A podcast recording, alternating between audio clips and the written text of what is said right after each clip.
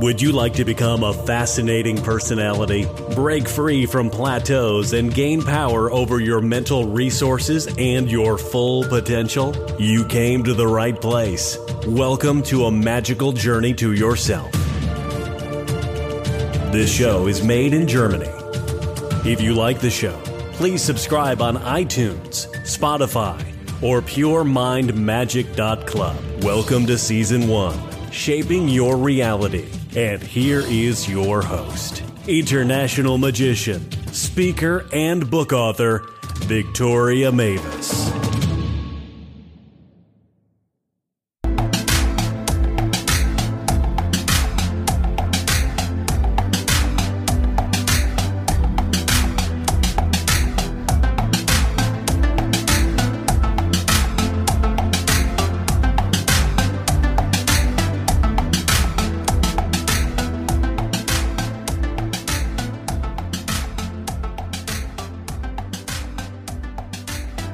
Ladies and gentlemen, welcome back to another episode of the Pure Mind Magic, inspiring you today with another great guest from the United States. Today I got a female PhD on my show and she calls herself an active mindset specialist. Her name is Rachel Heslin and we will talk about mindset, hypnosis, rituals of release and a lot of other things that I'm sure can really improve your life. Welcome, Rachel. Hello there, Victoria. One correction I want to make I do not actually have a PhD. Uh, one of the challenges with being raised by a psychologist is that I learned so many things growing up that going back to school in order to get the letters after my name, I decided wasn't something that I wanted to do. I wanted to focus more on personal exploration, research and discovery, and working with others to see how could I help them in my own way. Oh, I see. But you see, I had the impression that you are such a smart woman that I connected that in my brain with my perception that I did read something of a PhD. But okay, so we got it correctly now. You don't have the title, but I'm sure you have so much knowledge you can share. It comes really close to having this title. I like to think so. Okay, great.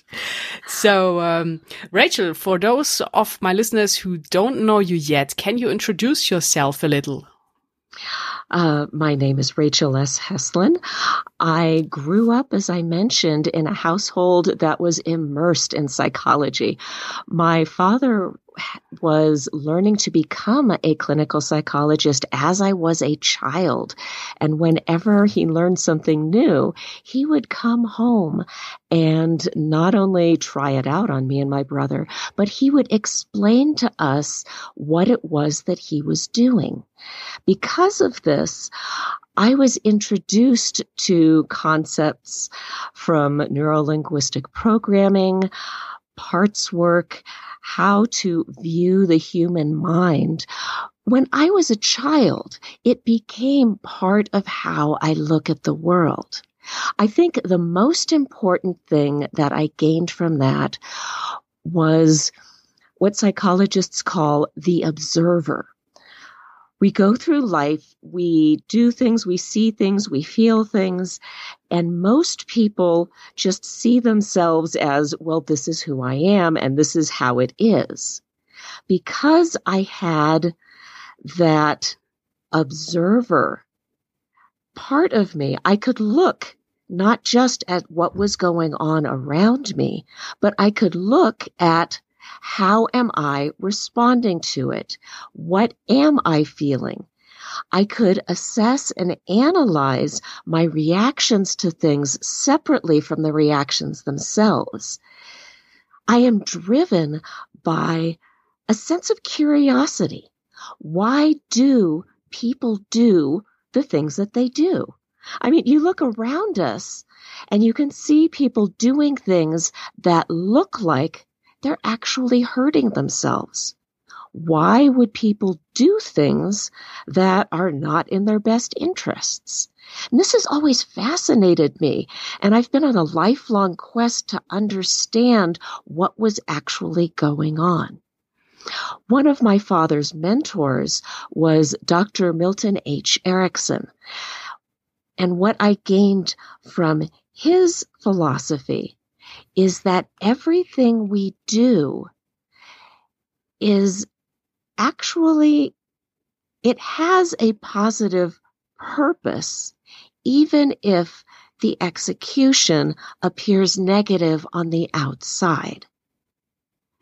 The other part of his philosophy that really drives me is, I guess you could call it not just the belief, but the faith that each of us does have all the resources we need in order to have wonderful, amazing, and happy lives. We may just not be able to access those resources at a given time. Therefore, when I'm working with clients or writing my books, I don't see it as I am the expert and I will teach you how to do what you need to do in order to be happy. Instead, I see my role is helping act almost as a translator and a mirror to say, hey, you actually do have the power within you. These things that you're doing, these habits that you keep re- repeating, they actually have a purpose. And once you understand how they're trying to protect you or what they're trying to do, then you can now access other opportunity. What other possibilities do you have for choices? How can you do things differently that are stemming from your own needs, your own desires, your own heart? And I help people connect with the fullness of their own power merely by shifting how they look at themselves and how they look at the world.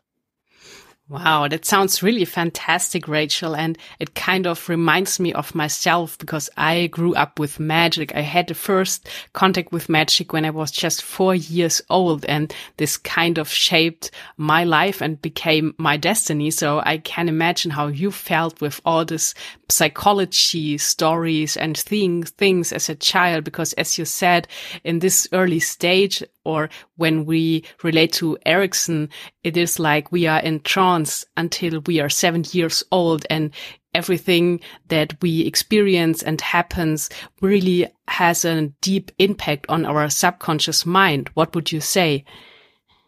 Oh, definitely. I've actually I've had some discussions with some friends who didn't quite understand what the trance state is. Uh, I have one friend who is very skip, skeptical skeptical, saying, well, hypnosis is just a bunch of hocus pocus and it's not real. And it's like, well, actually, what hypnosis does is it acts as an interface between the conscious and subconscious mind. I mean, most people don't realize what a natural process this is. Roughly every 90 minutes, the human brain goes into a trance state. It's kind of like the, the different parts of the brain need to go off and have a, a team meeting and talk amongst themselves. I mean, you, you may have experienced this if you're driving in your car and it's a, a part of the road that you've been through many times. All of a sudden, it's like you come back to yourself and you don't remember driving the last five, ten miles because your mind was elsewhere that's generally uh, just a natural trance state. And what a skilled hypnotherapist or hypnotist can do is help trigger the mind to shift into that state on a deliberate basis rather than just waiting for it to do it on its own. And it's it's an excellent way to kind of bypass the gatekeepers of the conscious thinking brain and go straight to the heart and the beliefs and the of the subconscious which end up driving most of what we actually think and do Oh, that was very well explained, Rachel. So, can you tell us where exactly you would put the difference between stage hypnosis, what a lot of people know, and some of my magician colleagues do, like bringing people on stage to doing things they don't really want and being ridiculous for the audience. And then there is this very powerful hypnosis tool in solving traumata or other things in your subconscious mind. So where is the difference and where can hypnosis really help people to live a better life? There's, it's primarily a difference of intensity and depth.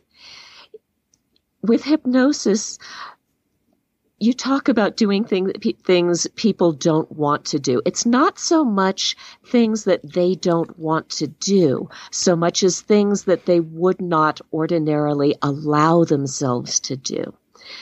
It's not like you take over somebody's mind and you're controlling them like a robot. With hypnosis on, with, with stage hypnosis, it's more a matter of relaxing the gatekeeper, as I call it, enough to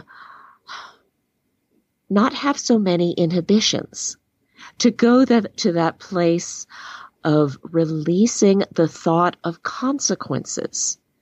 So often when we're dealing with people, we think, oh, what would people think? What should I do? Is this appropriate?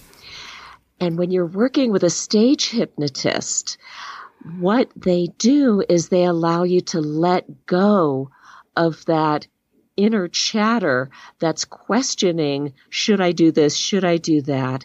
And allows you to just relax into that state of being. In a way, it's becoming more present in the current moment, experiencing right now and letting go of what has come before and what might come after. And just being in the moment and saying, okay, let's go with this. Let's play. Let go of the fears and simply be in this moment. And it's, it is very similar to being in a flow state. When you're working with therapeutic hypnosis, it is a much deeper type of release. It can, it requires a feeling and a situation of safety. When you're on stage in front, in front of a whole bunch of people, it is very difficult to feel safe enough to allow yourself to open deeply, deeply enough to get to trauma, which has been very deeply hidden to get to the foundation of core beliefs that were established when you were a child. When you're in a therapeutic setting, it is important for the therapist to create that place of safety, of relaxation, of allowing the client to know that it's okay that they can relax and allow their mind to open to those innermost places of pain, of fear, to allow the therapist to very gently nurture them and encourage them and plant seeds of healing beneath the surface that can grow and bloom throughout the client's life. Wow, fantastic picture, I would say, and very clear what is what. So I like to compare it with being on holiday because normally when you are on holiday, you feel another form of relaxation and it's easier to open up to be open to meet new people, have new ideas because you are not in this kind of stress situation, the everyday life with all that. So it's easier uh, to relax. Definitely. It's, um, the fun part or the, the challenging part is how do we incorporate that feeling of being on holiday as part of our day to day lives? How do we deliberately install uh, rituals, routines, habits that bring back that sense of peace and relaxation and openness so that we can weave it into our regular lives so that we can tap into those feelings while we're at work, while we are dealing with our families, with our relationships, with paying the bills. How do we thread that fun and playfulness and openness into our lives. Yes, that is the magical question. So, Rachel, do you have any tips on that? How we could approach that? One of the things that I have found very useful is bookending my days in kind of meditation and preparation. In the mornings, I love going for a walk in nature. Sometimes I will listen to a guided meditation or music that inspires me. Sometimes I'll just listen to the birds, try to become present in my body and feel the sun on my skin and look at the trees and the sky and have myself open to a sense of something larger than who I am tap into those feelings of love, of gratitude, of joy. I want to set an intention for my day. Imagine going through my day with this sense of curiosity and love. If I start my day out that way, some physical activity, getting my body moving, setting that intention for love and kind of clearing away the cobwebs and starting out that way, it makes for a more solid foundation that I can then remember when life itself starts getting challenging. Yes, that makes uh, perfectly sense. Then at the end of the day, I sit down, I journal, I look back on my day, say, okay, what have I accomplished? What have I done? What have I felt? What am I grateful for? What things happened today that made me feel good? What things did I do that I'd like to improve on in the future? Kind of an assessment in a warm, loving setting of intentions way, a compassionate acknowledgement what I've done and what I have yet to do. I also like planning what do I want to accomplish the next day? What are the tasks that will move me forward that I want to do? By setting this intention the night before, it makes it easier waking up in the morning and getting started on the day. Yes, I think so that's I, really a good tip. I, I really, I like seeing things in terms of rituals. Um, I, I, think we mentioned one of my books that's out is Rituals of Release How to Make Room for Your New Life. The reason I like rituals, it's, it's twofold. One of them is I think that we need to bring in that sense of the sacred into our regular lives. By having rituals, it helps us stop being so busy. Our society places so much importance on doing. Gotta be doing, do more, get, be busier, get more done. We forget that we are human beings. We need to set aside time to stop, to breathe, to reconnect with being kind of back to the clearing away the cobwebs. Rituals can help remind us, yes, there is more to living than simply go, go, go, go, go. Yes, that is the, true. The other reason that I like rituals is because there are some deeply emotional aspects of our lives that can be scary. Our emotions run very deep. And sometimes it, we're afraid that if we allow ourselves to actually feel them, they're going to take over. They will overwhelm us and we will drown. Sometimes, I mean, often it has to do with loss, with grief, with letting go. And we are afraid that if we allow ourselves to feel how deeply our grief runs, we will never find our way out. However, by creating a ritual, we can create a container of safety. This is actually similar to how I was referring to therapeutic hypnosis.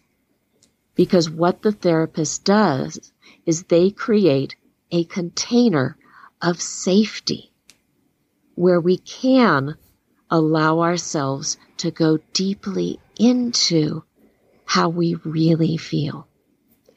I believe this is important because if we just keep pushing things away, we push our feelings away, we push away our fears, we push away our grief, then they just bottle up and they get, we get emotionally constipated. We cannot experience that state of flow because we've blocked it up inside us. We don't allow ourselves to feel. We don't allow ourselves to be present. We're constantly putting all of our energy into shoving things down. And by doing that, we take away from our ability to fully live. Yes, that makes definitely sense.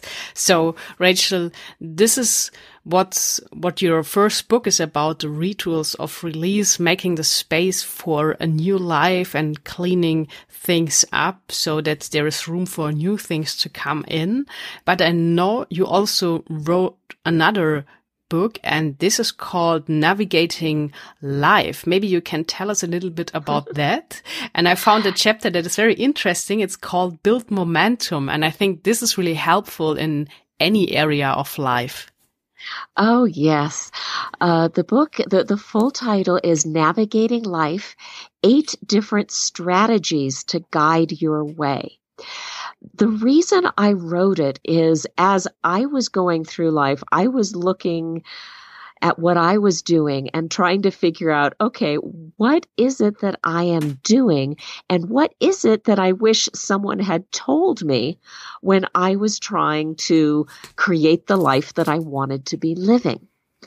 And what I realized is that there are different areas that you need to address if you really want to make sustainable changes. I call them strategies because even though in the book I have what I call recipes of, of how you do things, the truth is that it's not really a step by step, do this, do this, do this, do this, and then you will be happy. It's more of an identification of these are areas where you need to develop strategies to address these challenges if you want to build that momentum. And they range from clearing out what other people have told you. How do you identify what you really want? How do you set up structures and systems in place in order to carry you when you're really not feeling motivated. When I talk about building momentum, it's so important to keep track of incremental progress. You're not going to change your life in a day. It's taken you this far to get where you are. Hopefully, it's not going to take this long to go somewhere else, but it's really easy to get frustrated if you don't see the change that you want immediately.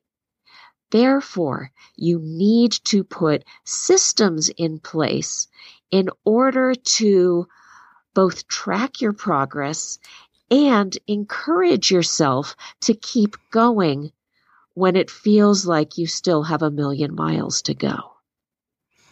Yes, that is a a good story. And I think everyone can relate to that and dealing with all these issues to move forward. And I think it really can help to have some strategies in place, as you said. So actually, it's proven that you do have really a lot of knowledge in psychology and all around that neuro linguistic programming as well as hypnosis.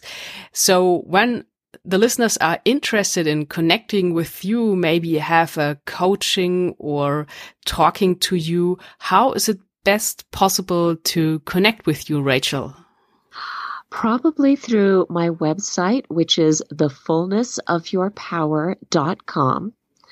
On there, I do have links to a few online presentations that I've done I also, I don't do a lot of one-on-one coaching on a long-term basis. When working with clients, I really love to work with the clients who are, they, they know where they want to go. They know what they want to do, but there is just something that seems to be preventing them from getting into where they want to be.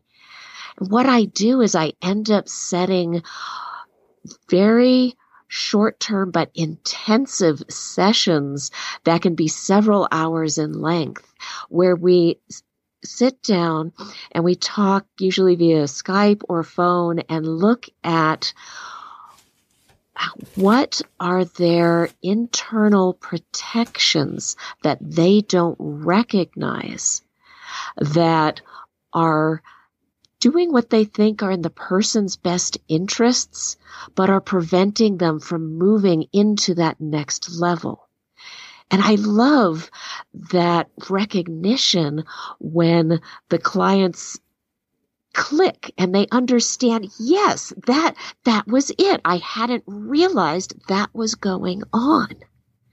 And I love being able to hold up that mirror to be able to show them from that slightly different angle what it was that part of them knew, but they just couldn't implement. And that's what I really love doing. That sounds really helpful because I think implementation is the magic key. Just having the information is a beginning, but to make things happen and to get results, you have to implement things. So I'm sure you can help a lot of people. And I'm really happy that you were a guest today on my podcast and gave away some of your fantastic advice and tips and telling us about hypnosis. So maybe one day I'll bring you back on the podcast. But for today, thank you so much, Rachel, for being my guest. Thank you very much for inviting me. I have enjoyed this very much. Great. You're welcome. Ladies and gentlemen, I think we really went deep tonight into hypnosis and the subconscious mind, and it was a lot that Rachel was sharing with us. Maybe you feel inspired and would like to learn more about hypnosis and find out maybe from Milton Erickson and what he developed in hypnotherapy. You can do that by listening to an audiobook while you are driving to work or going to the gym. And you can get an audiobook completely for free using my affiliate link for audiobooks in the show notes. Just look below this episode in the text and you will find the direct link to, yeah, try the service 30 days completely for free. Maybe you're curious what's awaiting you next week. I have on the show my guest Tyson Sharp from Australia. So really from down under, from my standpoint here in Munich. And we will talk about how to control the unconscious mind. And he's sharing with us three money mindset secrets. Also, how to hack your brain and how to change your mindset. This is really an emotional episode and you won't miss that one. There's some great advice waiting for you. So, until next time, create some magic.